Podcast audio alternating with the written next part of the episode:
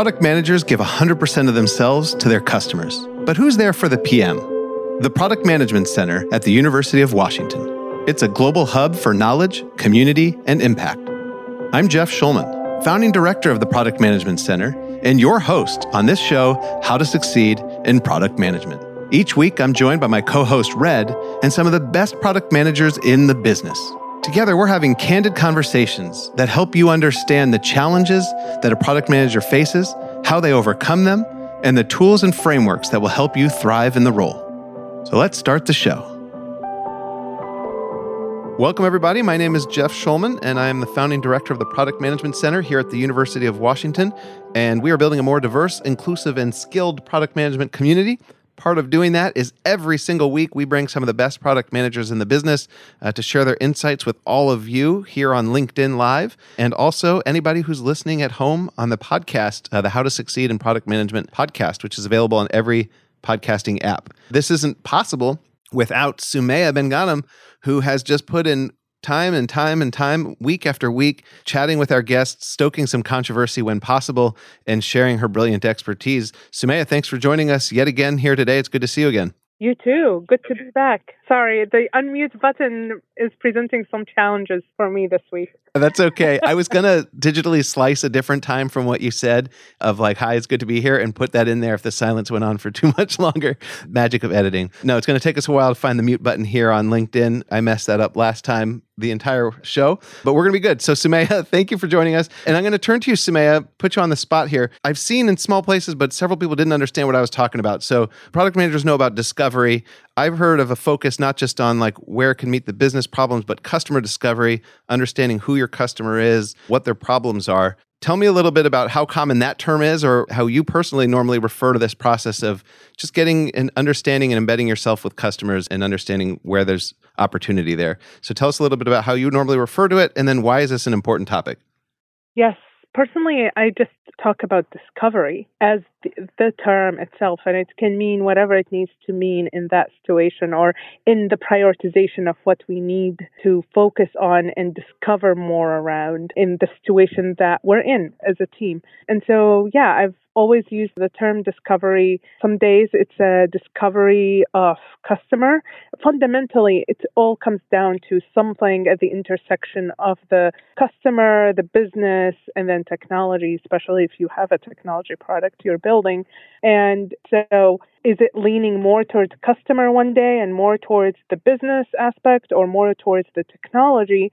It depends. But, you know, the mindset at the end of the day is the search for answers or following the crumbs of either a hypothesis or a you know piece of feedback or observation and trying to find out more data more information that can support you in finding a way forward Thank you, Sumaya. And then Jennifer, we've seen you as a guest and commenter on our show before. I'm so grateful that you are here live sharing your insights with everybody. First, tell us a little bit about your journey in product. And then just a very simple question How often are you interacting with customers trying to understand where there's opportunities for improvement? Okay, well, thank you, Jeff. I'm a big fan of the podcast, so I'm thrilled to be here. And my journey in product started about five and a half years ago. I work as a product manager for Pearson for their higher ed courseware division. And I try to make a point of interacting with customers every day, at least every week. You know, it's the heart of my role and my job and the way that we define product management. And it's also something, you know, that grounds me and brings me back to my why, you know, like why I'm doing what I'm doing and enjoy the art and science, you know, like of the practice. I feel like it's a the intermingling of both. Thank you, Jennifer. And then Chris, thanks for joining us. Tell us a little bit about your journey and product and then tell us two things. One is how often do you interact with customers? And two, what does that interaction look like? What is the most predominant form by which you are engaging with customers to better understand opportunities? So funny, I was a graduate student at the University of Washington about 20 years ago. And so if you'd have told me that I would have been, you know, I was actually in biology. I became a biology professor for a while. And if you'd have told me I was going to be a product manager, I would have told you you were crazy. I was teaching biology 15 years ago at Butler. But for various reasons, I discovered I was pretty entrepreneurial. And I lead a product group in the same division that Jen works in at Pearson Higher Ed Courseware. And while I don't talk to customers as much as I used to because I'm a manager of product managers now, I still try to talk to them at least weekly. And I think your second question was about, uh, remind me what the second question was? What does that interaction look like? If it's weekly, are you interviewing them? Are you observing them? What kind of interactions are you forging? That's fair. I think it's it's always good to have a variety. So, uh, you know, the most common thing that we do are one-on-one interviews where we're asking specific questions or showing some user experience where we'd like people to give us some feedback. But we also have multi-person focus groups. And then we do a lot of surveys and things like that where you can get more quantitative data. So I think a mix of those really deep discovery opportunities, like in a one on one or in a focus group, are the heart of what we do. But when you want to really get a feeling for what's going on broadly, it's better to do some sort of broad survey type stuff. I mean, I tell my team the idea of discovery is finding out what to do next, what problem to solve next. You know, my mantra is you're not allowed to have opinions. You're allowed to find out what the opinion is of the people that matter. And that's what discovery work for me is all about. Thank you, Chris. Appreciate you joining us and uh, welcome back to the University of Washington remotely here. Jennifer, please dive in a little bit on how describing a little bit of the ways that you interact with customers. Yeah, it's a great question. And I think the format depends on the goal, right? You know, the outcome of the customer discovery work. And so if I'm starting at the beginning of a project, you know, like doing customer discovery work, I try to do the empathy interview format, if you've heard of that, where have just a high level conversation and usually like an hour long. I try to, you know, set aside that time, you know, with the customer so that I can dive deep into the context, right? You know, in which the customer is operating in and get to know, you know, our customer base of instructors, you know, their day-to-day lives and you know what their needs and wants are and what their root problems you know that we're trying to solve. If i'm further in, in the product development process you know it might be short conversations you know like or surveys. As chris mentioned we also have focus group formats but I've been trying to steer away from that format more to, you know, because I'm also always trying to move away from bias and, you know, like group think. And so I find surveys are better, you know, for those initial touch points throughout the product development process.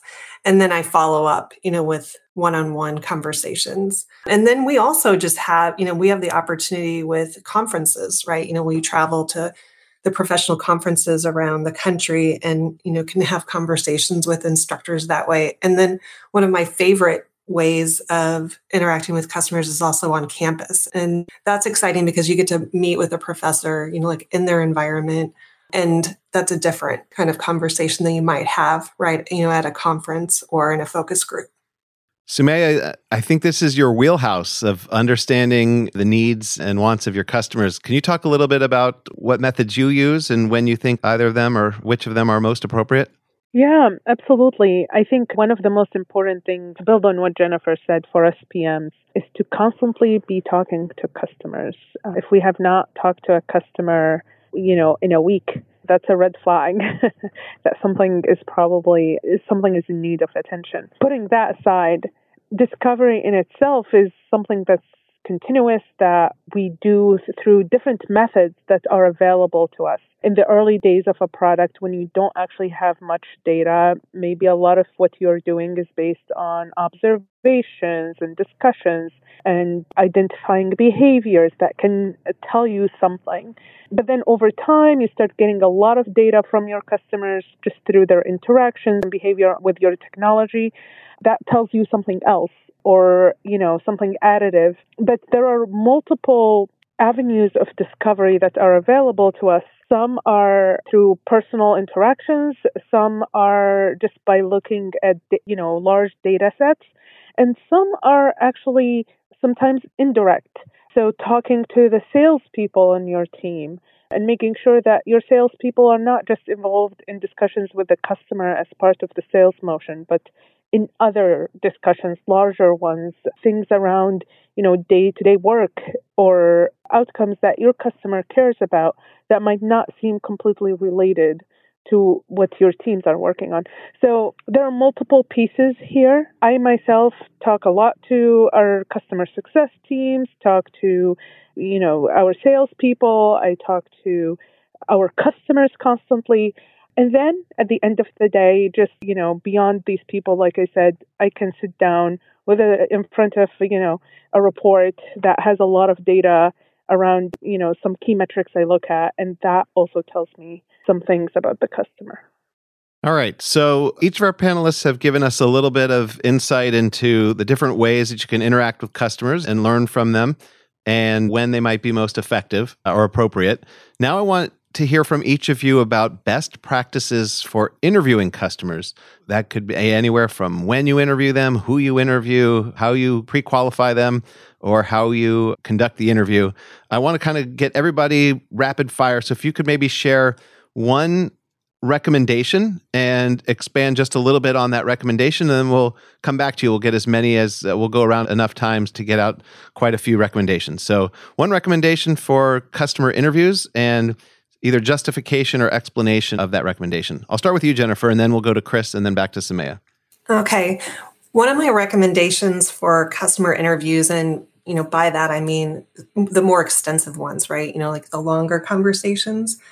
I appreciate if it's by Zoom, you know, to record the session, you know, and I always, you know, ask for permission from the person that I'm interviewing, whether that be a student or an instructor. And the reason why that's really powerful is that I can then share, you know, like the recording with my team, you know, because part of the purpose, right, the outcome of this customer research is to like socialize and synthesize you know your findings and there's nothing better than a timestamp you know like to you know like an engineer or a product designer. Ideally they'd be with you you know like in this session which you know like I, I make available. But if that's not possible then you can share you know the timestamp with your synthesis of the research. And then I would say you only gave me one, but I'm going to also fold in two others. Is I, I try to schedule time before the session to prep and you know get in the mindset you know of the interview even if it's like 15 minutes and then follow up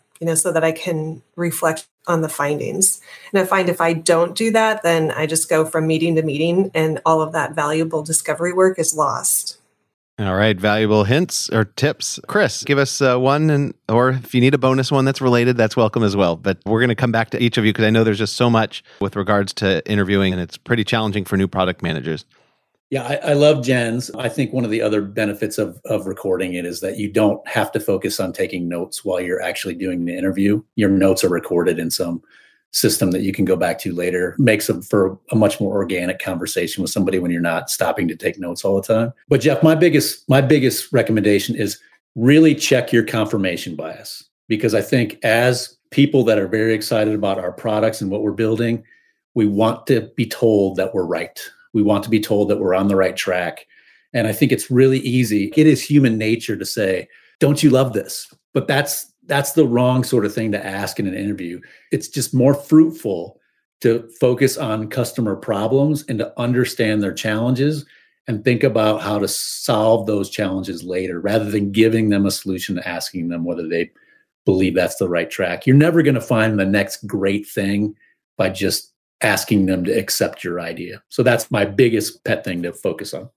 Sumaya, I know it'll be hard to stick to just one, but we'll get back to you as well. So, what's your takeaway or advice? Sure. I'm going to start uh, a little earlier than the actual interviews in selecting your sample size.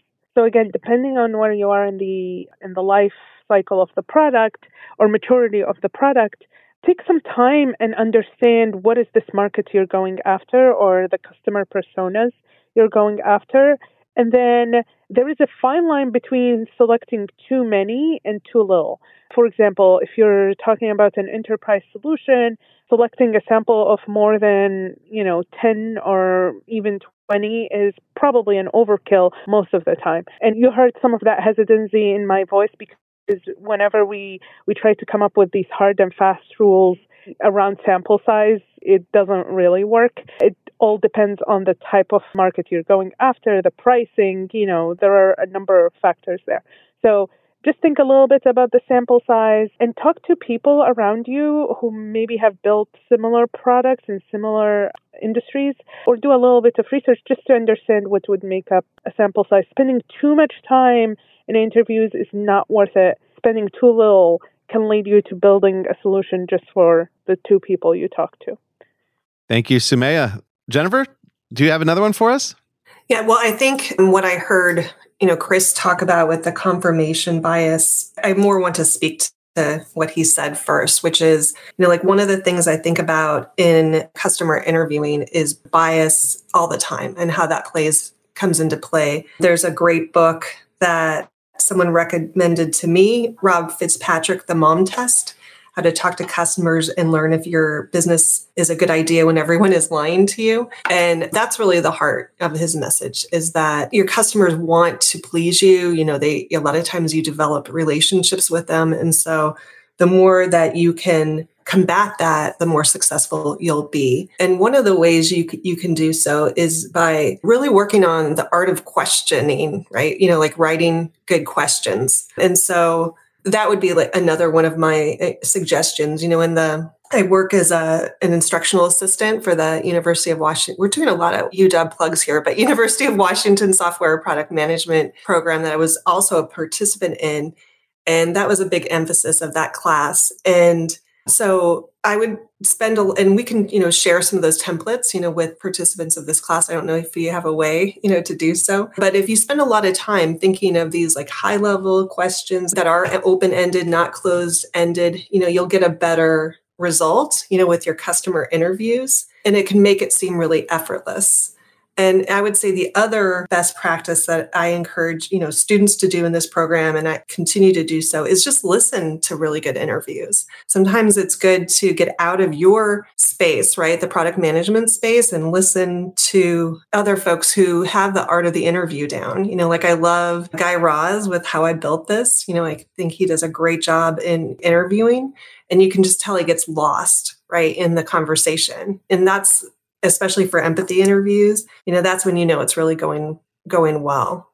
All right. And speaking of getting lost, I would love to get lost and let the three of you just keep going and also build on each other. So chime in if you have any disagreements or want to emphasize a point made by one of your colleagues here. So just it's time to jam, go around in best practices and tips for interviews until we kind of run out.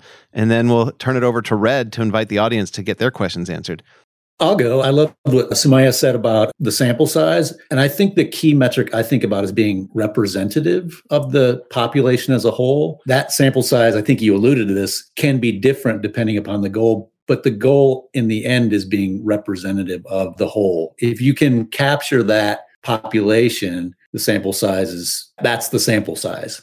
And so the reason to do that is because you want to make sure that you are capturing all the opportunity space out there. And that's why you look to be representative. You don't want to neglect or be overemphasize one particular part of the market that you're looking at. So I love that comment. It just adds some color to it. And then the other thing that I would say in an interview is the most important thing is to be comfortable with some silence. I remember when I was a professor one day, my chair came in and interviewed me and watched me do a class, watched me give a lecture. And she said, Chris, you ask a lot of really great questions in class, but you don't give your students enough time to think about the answer and respond. You give them the answer. Again, that's confirmation bias in a lot of ways, but like give your interviewees a chance to really think about things. That uncomfortable silence is when the magic happens in their minds and they're going to give you something good. You got to you got to be willing to embrace it. I definitely agree with all the points raised so far. I would add one other tip bringing in other people from your team. So, you know, when we talk about our core team or the product team, there are engineers, there might be a designer, there might be a data analyst. Bring those people into the interviews. I know it's certain in certain cultures, engineers don't want to be bothered, but don't bring all of the engineers. Ask them to assign one person per interview. And so you're rotating engineers through and they're sitting, they're understanding the customer's perspective, the same kind of empathy is being built, and they're hearing about these stories in real time. So, as you're asking generative questions that you know, uncover problems not everyone is aware of. You want as many people around the room listening to them. And yes, a lot of us record these conversations, but by having this other these other people with you in the room, it allows them to ask questions too in real time and get answers to them. And sometimes as a team you can script your, you know, the points you want to go through and you can share some of that together and create more of a robust conversation where everyone is clear on the outcome you're trying to get to you have shared with each other the rules of the you know the road what is a do and what is a don't in terms of you know don't ask questions with very definite answers for example and I know something that people worry about, especially if you're interviewing one one single person, is it okay to bring in four people to interview one person? And the answer is probably, most likely, make sure just to ask that person if they're okay with it. But bringing three people, two people is definitely okay. And I think sometimes teams overthink that part. Yeah, I'd love to respond to what Sumaya said because that was a game changer for me. You know, like with customer interviews, when I think of my own cycle, right? You know, like of growing, you know, with that skill is to invite others in on the team, you know, in the process and not be the one who is always like synthesizing and analyzing the customer data. And I think one of the reasons when I reflect on, you know, like why that's been really critical is the different points of view, right? You know, because an engineer will have a different perspective, right? You know, like on the comments and um, a product designer and you know like and the product manager you know we all have important points of view to represent and the more that we give get those like multiple viewpoints we will come about with a better product and so it takes a little bit more effort right? And and there's some logistics involved. And that goes to another point that i'd love to hear you know the other panelists respond to is i think one of the biggest threats to discovery work is time. And that goes with you know like organizing the customer interviews right? Who you choose really all aspects of it. So i'd love to hear how you know different ways where you can solve for that barrier right? That threat to improving you know our product or our customer discovery work Jennifer, are you specifically thinking about the logistics and, and all the the planning that goes with that or Yeah, I mean, right, it touches on so many. I mean, I feel like I've improved in some ways with the logistics, right? But a place where I still struggle and where I'm still learning is the, you know, like at this point I have a lot of people, right? You know, go to people, you know, that I can but I'm trying to work against that, right? Because I want to broaden, you know, like my base and talk to new voices and new people. And so that's something like I have thought about, you know, like just carving out that time in my calendar, you know, so that it happens. You know, this touches upon, you know, like, you know, how we can be more inclusive, right? You know, like in our product management process. And I think customer interviews is one of the places, opportunities, right, where we can do so. Yeah, I definitely agree with that. I think it's a challenge across the board. It has been too for me over time because we have to prioritize. And so we prioritize based on so many factors. And sometimes, you know, populations that are, you know, that are minority don't figure out in that prioritization because the matrix, the two factors, let's say in that two by two, are a lot of time about revenue and size and all these other criteria, but we want to continue discovery even if it's a small amount of time. So let's say 80% of our time is focused on the biggest part, the biggest slice in that pie, but we still want to leave a little bit of time to, you know, continue that discovery with what we might consider right now to not be as high of a priority that can uncover situations for us. I say this because I have been in more than one product discussion or company where we thought, you know, that we've reached saturation in a market and then we would talk to this one persona or this one person representing a persona we considered not to be important and that would or not as important let's say because again it's a prioritization and that uncovered for us opportunities we didn't think about so you know i've learned over time to make that time. Is it every single week? No, but I proactively carve it out to just spend on personas that we don't necessarily prioritize for impact right away. I love that last bit. I mean, I think it's really one of the most important things we can do is just set aside time that cannot be that's non-negotiable, right? I mean, like if that's what you're committed to, finding some additional markets, set aside some time on your calendar. That's what you're going to focus on and nothing else. Tell people no. I mean, like I've been very guilty of this over the years. If I do not set aside time on my calendar, an internal meeting invite will show up. That's just the way it is. But that's not the most valuable use of my time. And you know what? A lot of times those things are a little bit busy. They're a little bit busy work. And, you know, there's a project manager in there that wants to figure out where things stand. Like it's cliche, but could that be solved with an email is true. You're better off as a product manager spending a significant portion of your time talking to end users. You know, some of that might be doing research and finding what that other persona is that's worthwhile stuff. But you know what's going to happen if you don't set aside time to do it? You're going to end up in a meeting that's discussing the backlog or something like that, you know, and that's important stuff, but it shouldn't come at the cost of dedicated customer time. Like, don't let that slip. Say no if that's what it comes down to. I would say for sure. Chris, you remind me of an important point, uh, you know, in talking about other teams or other, let's say, product managers. That's a, actually one of the areas I think a lot of us undervalue, which is other PMs are talking to other customers and they're writing notes and they're writing, you know, uh, they have research or synthesis from those conversations. And taking the time sometimes to collaborate and learn from those customer notes uh, can be very insightful. I say that because in a lot of large companies, we tend to almost work in silos. We just don't have time to do everything. But I'm saying it makes sense every now and then to reach across those silos and leverage our findings or our understanding, the time that people have already spent interviewing others, get insights into those, listen to those Zoom recordings.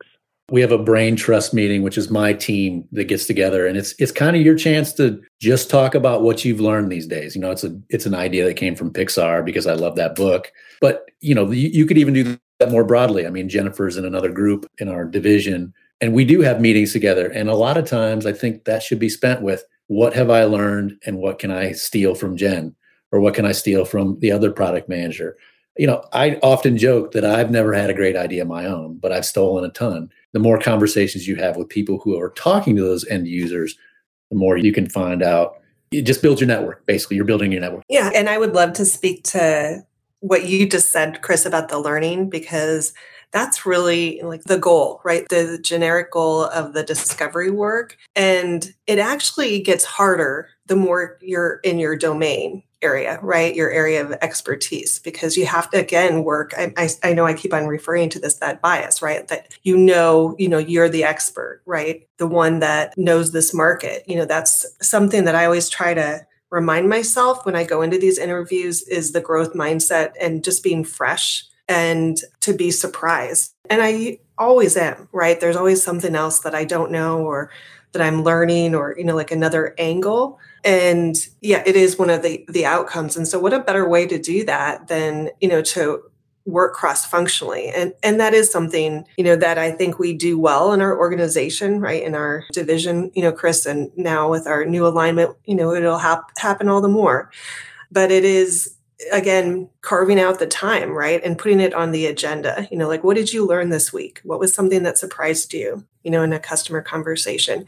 And then it shows that you're making it a priority. Like this is the number one objective you know like of our work. It's the heart right? It's the foundation. And it's ironic that even though it is it's the thing you have to fight you know the most to protect. And so that's one of my takeaways is to, I mean, I, I feel like I have, and maybe that's a nice segue to go into some of the logistics. I do feel like I have some ways to protect it, you know, like where I make sure that I have these conversations happen every week. And I'd love to hear, you know, like how you do that, Sumaya. How, what do you, what, how have you set up your work calendar or, you know, like your work life to make sure, you know, that you do talk to customers every day or every week? Yeah, that's a really good question. So, a lot of what I do focuses on building that culture. So the entire team needs to, to have that same mindset. If we don't mention the customer at least once a day, then there is something wrong going on. And so this constant need for us to have something helpful or new or productive to say about the customer also means that we need to be talking to them often. So there is a pull and a push kind of situation that's built into that. You know, I'm not a huge fan of, you know, process and creating process just for the sake of it. But for my own self, I have you know, I, I, review my calendar at the end of each week and I look at what kind of how I have been spending my time. I like to see that I have spent a good amount of it with the customer. And if I don't, I just think about what can I do differently next week that will allow me to have those conversations. Yes, sometimes, you know, the things we plan or conversations we plan fall through or, you know, just things happen. We have, for example, annual planning sometimes in the year and, you know, it's all internal and so we don't get to talk to the customer. But I like to take it week by week and look at what have I been able to achieve as it relates one to the outcome we care we care about as a team, and two with my customers. What did I learn from them? What conversations have I had? And then the last thing is more internal about people on the team. What impact have I had with them? What loose ends do I have to make sure to close out next week? And I ask those questions of myself again every Friday. I go through my calendar and then the, the following week, if you will, I take the findings from that retro uh, and hopefully improve and do better the following week. I love that practice. I might steal that. That's great to do it every week, you know, like a retrospective. And speaking of talking to customers regularly, we don't have customers because we're here just to serve the community, putting knowledge out there to build a more inclusive and diverse product management community. But we do this for the people who are listening. And Red, you started this whole thing. This you were on the founding advisory board of the Product Management Center. You started these conversations and you started the podcast, which is now available on every major podcasting app. And now it's your turn to let the people speak and let us know what do they want to learn from our three distinguished panelists? So, Red, do your thing. Can you hear me doing my thing? That's the more important thing. It is very important, and I can. You sound wonderful. Oh, thank you. The crew's back together, folks. And if you haven't been on the last a couple weeks, either Sumaya or myself could not be available at the same time. Truth is, we're actually the same person. So, you know. Exactly. Yeah. mm-hmm. it's the Highlander. Like there could be only one for those who remember the Highlander. No? Yes? Sorry, go ahead, Red you just dated yourself, Jeff. That's beautiful. So, yes, Chris Chris has given us a thumbs up. So here's how this works. I mean, obviously, for those who are here and present and live, we have the opportunity to give you a stage time. This is where you can raise your hand. And I'm talking about your digital hand. So if you're actually raising your hand at home, that's cool too. But getting up on stage and asking the question you've been hoping to ask. And you're not asking it where there's people at your company, there's potential bias. I mean, for the sake of uh, this whole conversation, let us be your customer and you be the one that needs the help with feedback. I mean, how fun is that? How meta can we get this, Jeff? So, with that in mind, if you want to get in touch with me because you don't want to come on stage, add a comment. This is a live session right here on LinkedIn. You can go to our Slack group and Slack me. There's a, thousands of people in there that are on our show every week that just don't want to get on stage, but they want their question represented. So, please do that there or find me on LinkedIn. Throw a stone my way, as Jeff and I used to joke. Pigeons welcome. So, with that in mind, this is not about us. This is not about me. Let's open it up. And if we don't have questions, we can always stoke that controversy. Oh, yes, amongst the speakers. But let's not let's not that to get there too quickly. Let's warm them up. So, with that in mind, we do have our first guest. And again, for the stage, there's usually a split between some people who come up on stage to add a comment and get their feedback on alignment, and others who come up with a pure question. I actually just got a message, that little ding in the background from Mark. Mark, thank you so much. The question is How do we get to the Slack group if we aren't in a place where we can talk or type in a question? Well, this isn't one that's related to the topic. Mark, I will go ahead and give you a link to the Slack group. But if you were able to link in a message to me, ask right where you just asked it. Wade, what is the question? Please try unmuting and let's see if we can get your vocals on the air. Great. Okay. Jeff, I remember Highlander, but I'm old. My question for the panel is in a very practical sense, when you find a customer that you want to approach and you know interview. What does that look like? What does your approach look like? What are the principles kind of you adhere to when you initially approach them and your overall strategy to get to a yes that they will engage with you and do an interview? That's a great question. Who wants to take a chew at this first? I saw Sumaya, you unmuted, please. Yes. Hi, Wade. It's so good to hear your voice. Hey, good um, to see you. you too.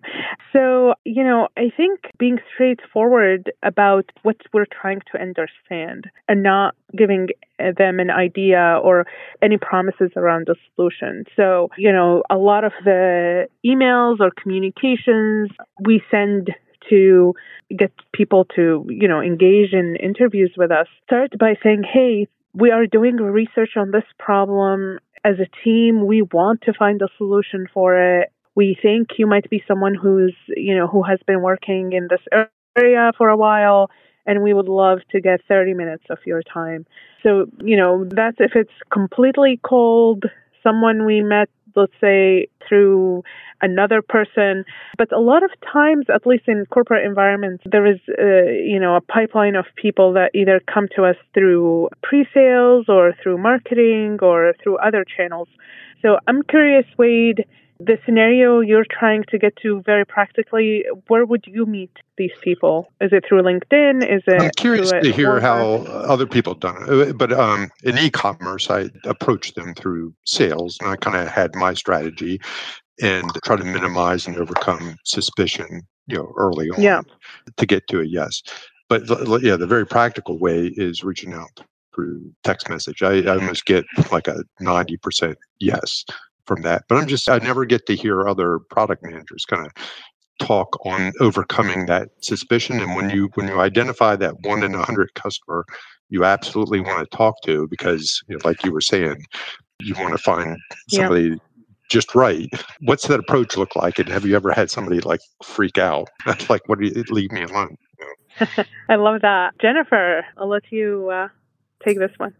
Yeah, thank you, Sumaya. So I think it depends on your market, right, and your customers. Um, and for the type of work that Chris and I are engaged with, it's primarily, you know, instructors, right, and students. And so the instructors are thankfully very generous with their time and usually more than happy to talk to us. And so the way I go about it with a cold call, you know, or uh, cold ask um, to answer your question is that I use channels like, you know, our sales enablement database, you know, like one CRM, right? You know, and if a sales rep, you know, will ask a question, right, I will ask for an introduction to, you know, the instructor by email. And then I'll just take it from there and, and express my intentions, right? You know, like just like Sumaya said, what I'm trying to learn, right? You know, the purpose of the conversation, and then express my gratitude, you know, for, you know, the opportunity, you know, for 30 minutes of their time. You know, like, and so that's one process, you know, that I've learned, you know, to with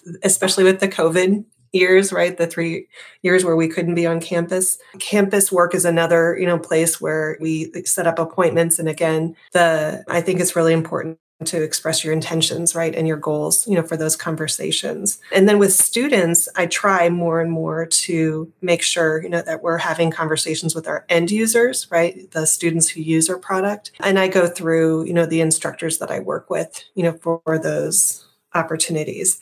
And I also try to have, you know, like a healthy number of conversations with people using competitive products or no products at all, right? You know, like that's um, another like customer segment that I I try to make sure, you know, that I'm exposing myself, you know, to, you know, in our world, you know, that's people who create their own resources, you know. And so, you know, that's typically I think ignored, a segment ignored by a lot of product managers, but you know like i see opportunities with some of the products i'm building right now you know to draw them in. So that would be like a miss right if i didn't make time for those conversations with those particular customers.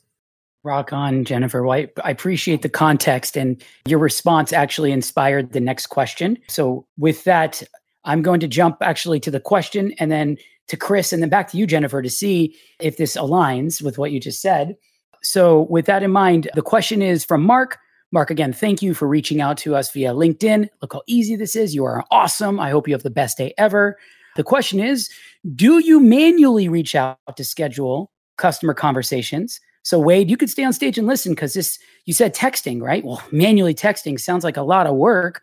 Or is there something maybe more automated that you've set up for yourself?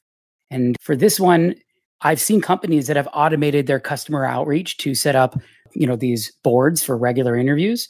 So with that in mind, Mark, let's hope that we get the answer you're looking for. Chris, the stage is yours. Thanks, Red. We do have like recurring focus groups, like advisory boards that we we have for particular product lines that we often do, but most of the uh, reaching out that I do is via email. And I think the biggest key I would say is making it clear that that you're in discovery. That's the thing that people are willing to share. In our case, for Jen and I, there's a clear noble endeavor, right? We're trying to help people learn. Yes, we need to make money doing that. But like, if you can really couch the ask in a discovery way, people like to give you their opinion. And I think that's the key thing. When I reach out, I say, look, this isn't about trying to win your business. And that's why I often I mean, I disagree with Jen on, on this one somewhat. I try to avoid having the sales folks involved at all because it feels a little bit more we're focused on product development at this point and people want to give you their idea. So most of mine is done over email. I do like the idea of more automated stuff. We could be better on our systems in that front in our company. Say that. You just had someone disagree with you on stage. How does that make you feel? I mean that's i'm curious. Is there fire? Is there are we breaking out the gloves? Is this the moment? We have controversy no, I think this is a um, thank you. I know as a loyal follower of this podcast, I've listened to everyone. I know you're always looking for the controversy, but this is a place where I think it's nuances, right? You know, like what I do, and, and Chris, you won't be surprised by this since you know how I work is that I I have the sales rep introduce me, right? You know, because it's usually a problem, you know, they have a question, you know, that they want me to answer, but I make really clear, you know, after I answer the question, right, that my intention in meeting with them is for the discovery work, right? You know, that there's no sales agenda. And I think that's just important to do in general. And then the, I think you, what was the other part of your question, right? I was, uh, like the idea of. Oh, yes, yes, yes. So I'm not a big fan. So I never got a chance to say this in the introduction when Jeff was doing the rounds, right? I had a similar entryway to product management as Chris, just I took a little longer to get there, but from academia, right? and then went into publishing ed tech and started red which you'll love is in this in this in sales and marketing. And so I think that the reason why I don't like automation, and, and I felt that way even when I was in sales, is that it took away, like, from for me personally, the authenticity, right, of me being able to craft the message. And I think people get so many automated emails, you know, that I would fear that it would just be deleted. Um, and so that's why I like to go about it in my own way. Now, that said, you know, time, didn't I mention that as the threat and the biggest blocker to our success with protecting this time? One of the partner now with, is it okay for me to say brands in this? I think it is, but with Appcues, you know, like, and it's a survey resource that we can embed in our product so that we get some, you know, valuable insights from customers right after they use, you know, the resource. And so I think that's, different ways where we are starting to automate the experience. And again that's like a different outcome right? Because you're getting feedback on an existing product. And so in that case automation is fine. But at the beginning of the process right you know like with that discovery work that i think it's really important to have live conversations. And i also think it's important to have those touch points throughout not just at the beginning, you know, like throughout the product development process. Couldn't agree with you more. And yes, you are absolutely allowed to call out tools, books, recommendations, frameworks, anything that can help the community grow. At least they can automate in one way by taking advantage of someone else who's done the work for them, whether it's a program they built or a book they've written. And uh, you know, obviously, disclaimer: I've worked with Pearson before in doing exactly what you described for their mobile apps. Our my last company I worked with, Apptentive, had prompted customers after they've taken actions and had dynamic surveys to get that feedback. We're actually a sponsor of this show, so thank you, Apptentive. But the whole point of this, though, and I think around automation is the first three words or letters of automated AUT and authentic AUT. They sound very similar, but they actually have very different outcomes. I just made this up, Jeff. I think you'd appreciate the punniness of it. But it's true. If you try to automate something, that authenticity starts to fade. So, Mark, I hope you found that our answers were manual and authentic rather than automated and inauthentic. Nicely um, done, Red. So. Nicely done. Thank you. Thank you. I'm here always. I just want to point to one quick thing because this is a privilege that Jennifer, Chris, and I have, which is when you work with brands, uh, big brands that people recognize, especially in the space of the problems we work in, and having worked in startups, there's a huge difference in how people react to your emails or to your outreach. So I just want to put this thought out there. I recognize that we might have made it sound really easy and that time is the biggest challenge. And I definitely appreciate that. So, for those of you out there sending emails and LinkedIn messages and no one is responding to you, and people are freaking out and thinking you're trying to do something nefarious, keep going. And I definitely empathize. I've been there. And it's just you keep going at it. This feels like a Coca Cola commercial. Here's to the little guy. I don't remember that commercial. Hundreds of in-mails per day. Yeah. No responses in a product change. Now uh, you're showing your you're showing your age, Red now. yeah.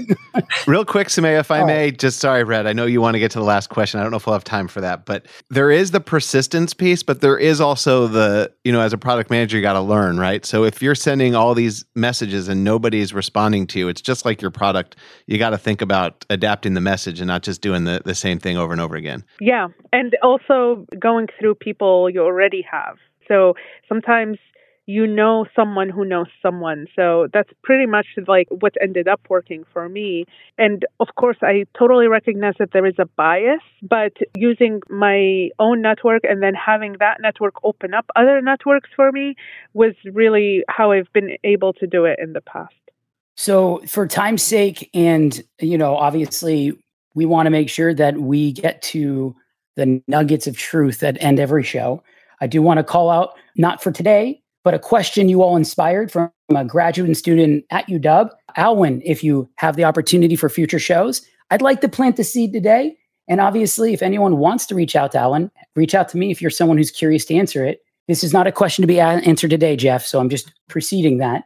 It's really the idea of how do you deal with the different competing sources of interviews. So, for example, Jen mentioned there's the interviews for the end consumer as well as the user, the teacher, compared to the student. Or maybe it's a sales team who has feedback. There are so many sources of feedback. And at the end of the day, it's the idea of balancing it. I don't think it's appropriate for this show per se, but I think that might be fodder for future shows. And if anyone thinks that they would like to jump into it, I'm going to go ahead and drop things back over to Jeff. And you know what, Jeff? While you go, I'm going to keep reading the book called The Mom Test. Not because I want to figure out how to earn more love in my life, but because you all inspired me to do another round of thinking about how to interview without bias. So, with that in mind, thank you, everybody. And again, all those who ask questions, you make the world go round. Back to you, Jeff. All right. Thank you, Red. Thank you to our guests today. And uh, we'll be back talking about different sources of information during Discovery. We have a PM from Netflix joining us two weeks from today, live here on LinkedIn. That's December 13th, I believe. And then next week, we're talking about human centered design and engineering and how to bring that in to drive success as a product manager. So keep joining us here on LinkedIn Live and join us or download these on the How to Succeed in Product Management podcast. Uh, we've got one minute for concluding thoughts. So be quick, be to the point, but definitely leave a takeaway or what you want the audience to run away, run away, walk away. Is, wait, is this how you lead customer interviews? Like, hurry up and get get to the point. Yeah, d- you know, is that, is that no, none of this, nothing that's not exactly to what I need right now, which is something to, to leave the audience with. Uh, Sumaya, take it away.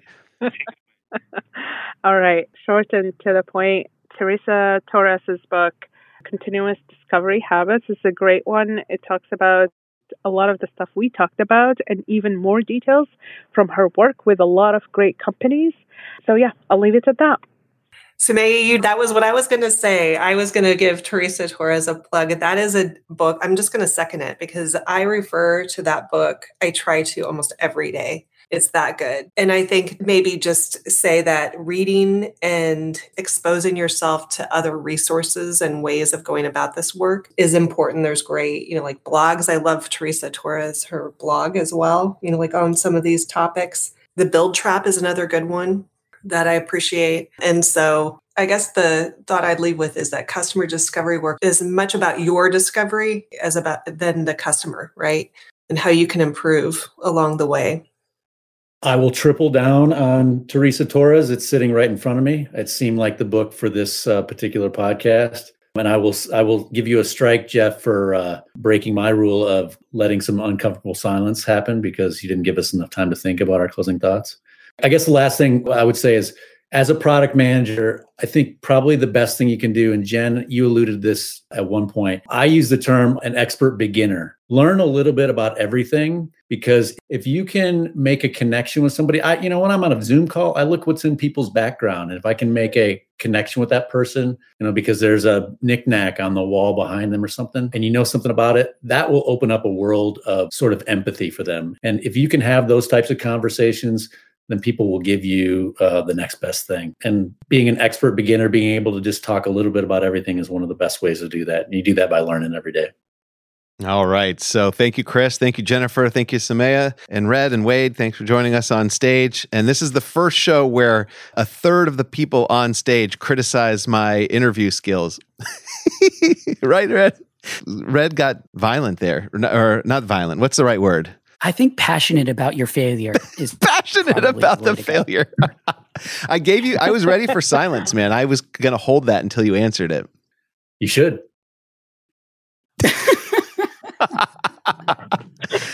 awesome. Well, this was a fun time. It's good to have you back, Red and Sumaya. Jennifer and Chris, thank you so much for joining us. And Wade, appreciate you being a longtime listener and then uh, joining us on stage. We'll be here on LinkedIn next week at 4 p.m. Pacific time with a discussion of how human centered design and engineering can help you as a product manager. And then uh, for all you listening, we have the Inclusive Product Management Accelerator here at the University of Washington, empowering professionals from historically marginalized communities to land their first product management role. If we want to see products get more inclusive and, and serve a broader audience, then we need our tech spaces and our, our work environments to be more inclusive and have a, a more diverse uh, set of people uh, rising to the today's challenges. So I hope you'll join us in volunteering for the Inclusive Product Management Accelerator. And if you're an aspiring product manager from a historically marginalized community, please apply. If you're listening on the podcast, you've already missed the deadline, but we'll have another cohort in the fall. And if you're listening right now, there's not that many of you at the moment uh, at the end here. But if you're listening right now, the application's open tomorrow, uh, November 30th, and you could find them by Googling the Inclusive Product Management Accelerator. And you could also find volunteer opportunities by Googling the same thing. Head over to that website. So thank you, everybody, for joining us, and we will see you next week here on How to Succeed in Product Management.